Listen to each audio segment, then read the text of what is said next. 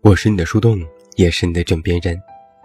嗨，你好吗？我是远近，公众微信搜索这么远那么近，每天晚上陪你入睡，等你到来。今天是二零一八年七月二日，我翻看下了日历，离这二零一九年元旦还有一百八十多天。顺便我看了一下备忘录，里面有我在今年年初定下的目标，读完六十本书，已完成二十二本，去三个地方旅行，也完成一次，做一次大项目，进行中，减肥至七十公斤，进行中，每天跑步五公里，未完成，出版一本书，未完成，写一个剧本，未完成，公号写几篇报文，未完成，广告收益翻一翻，未完成。看了这些计划，莫名想笑。定下计划的时候豪情万丈，觉得什么事都不是个事儿，分分钟坚持就能够做完。可这已经是年终了，定下的目标没有完成几个，心里却越来越着急。很多事情都是干着急，行动跟不上，啪啪打脸，只能一边看着时间溜走，一边自嘲地说离荒废目标还有一百八十三天。元旦的时候我在三亚跨年，那时望着海滩边漫天的烟火，心里在想，新的一年一定要加油哦，一定要有不一样的生活。可是如今看来，倒是也没有真的特别堕落的时刻，但是生活却没有发生过什么明显的变化，依然按部就班，照猫画虎，打鸡血的时候有，颓废放纵的时候有，信心满满的时候有，悲观失落的时候也有，只是在某一个特殊的时间点，许下一些不知道能不能够完成的心愿，期待自己可以蜕变。但是这种事儿啊，可不是定好一个计划随便想想就可以了。这个时代的节奏已经越来越快，有句老话说，还没学会走就想着赶紧跑。我们实际上都是这样的人，根基还没有扎牢，就想着赶紧发芽结果，明明还很年轻，还是需要在历练的年纪，就要想着成功，甚至是坐收渔翁之利。渐渐的，人们就不再看重成长的过程。你到底经历了什么，别人不知道，也不愿意花费精力去了解，大家只看重结果。哪怕是我们自己，都想着要走一些捷径，快点赶超其他人，忘记了自己的生活节奏。然而这就会产生一个问题是，我们步伐太急太赶的时候，心里就会不踏实，会觉得现在的所得不是通过自己脚踏实地的努力来争取到的，会觉得失去的东西远远多于得到的，会一遍遍的瞻前顾后，想着自己这样做到底对不对。在做事之前没有思量周全，就要在前行的过程当中承担更多的风险，失败的几率也会大大的提高。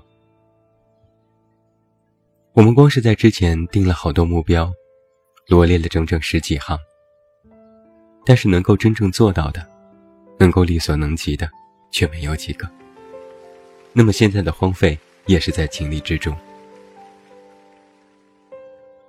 回顾一下我的上半年，好像的确也没有做成什么了不起的事情，也有遗憾，也有不甘，有时也会懈怠，想着不然再等等吧，不然下次再说吧，反正时间还有，今天不做，不然明天再做吧，要么就是这件事我其实做不到，不然就放弃吧。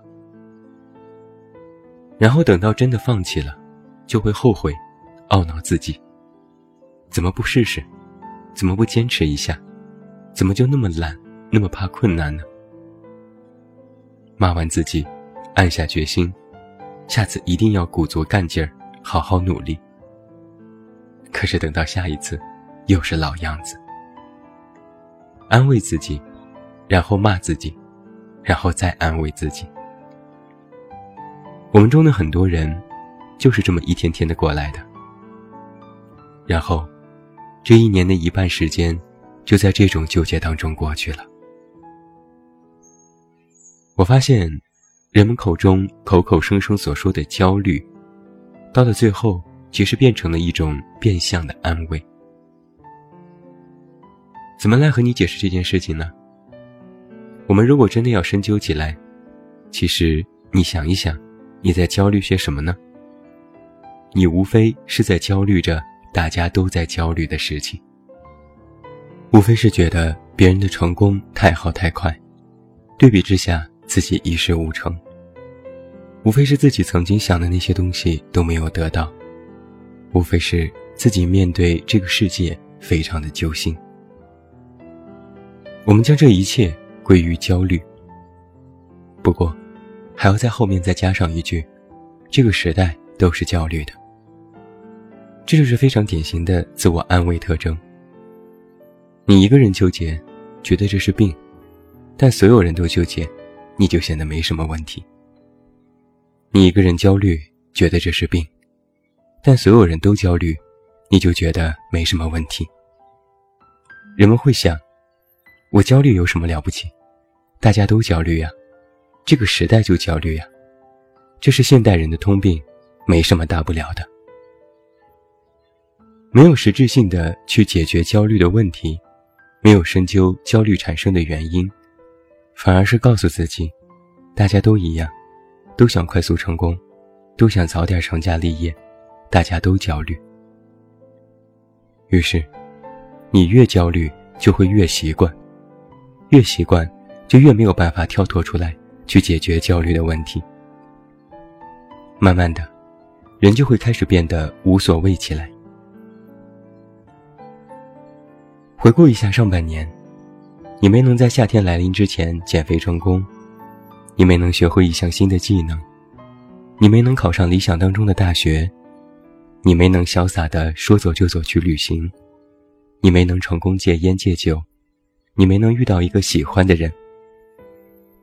你说这都是常事儿，大家都一样。你想不一定定了什么目标就必须要实现呢。那说到这里，你发现这其中自我安慰的逻辑错误了吗？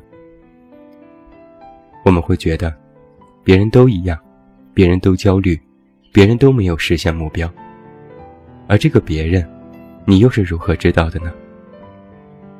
只不过是在网络上看了几篇报文，给你总结出了几个关键词，你就以为这个世界真的就是如此的运转了吗？那你还是太单纯了。有一个残酷的事实是这样的，没有人会真的告诉你他们是如何成功的，但是有太多人想要拉着你和他们一样失败。那这样，失败的人就不会觉得有那么多的挫败感，因为有人和他们一样。同样，人也是喜欢比较的，特别愿意通过和别人的比较来获取自我的不足，或者来获取知足，用于自我安慰。不是有句话是这么说的吗？比上不足，比下有余。这就是典型的自我安慰。我也经常运用这套观点来平复内心的不甘，但是它并不能够时时刻刻地让我们获得满足。归根结底是因为你的生活需要有自己的节奏。时间是公平的，同样的二十四个小时，有的人在忙碌，有的人悠闲，有的人朝九晚五，有的人晚睡晚起，有的人在高效利用，有的人就是在虚度。说的直接一点，当你面对公平的时间的时候，都没有办法好好的利用，你又怎么在这样一个不公平的世界，渴望得到你所谓的公平呢？那这个事情就很好理解了。我们都没有什么资格说焦虑，真正的焦虑，不是在焦虑自己的不成功，不是在焦虑自己的失败，而是在焦虑如何在看似平常的生活里，发掘出对自己有益的那些生活的意义。所以我说啊，你以后的焦虑，不应该焦虑我为什么还没有成功，而是应该焦虑，我要成功，那么到底应该去做些什么？俗话说得好，光说不练，假把式。我觉得，时间当中有一个非常残酷的动词，叫做错过。每一分，每一秒，如果不是有意义的度过，通通都是错过。你想一想，在这上半年的一百多天当中，你过得怎样呢？如果问心无愧，那么真的是恭喜你；如果心有愧疚，那么也就别太执着于这种纠结，好好的想一想，下半年你要怎么过？年初的时候，我们定下许多目标，觉得一定能够完成。通过半年时光的验证，你明白自己其实没有那么强大。那么，是不是修改一下你的目标，更加的脚踏实地，让自己能够在年底的时候，回望现在的时光，可以欣慰地说，还好，我没错过。而不是等到下一个元旦来临之前，看着之前定下的目标，继续的望洋兴叹，恶性循环。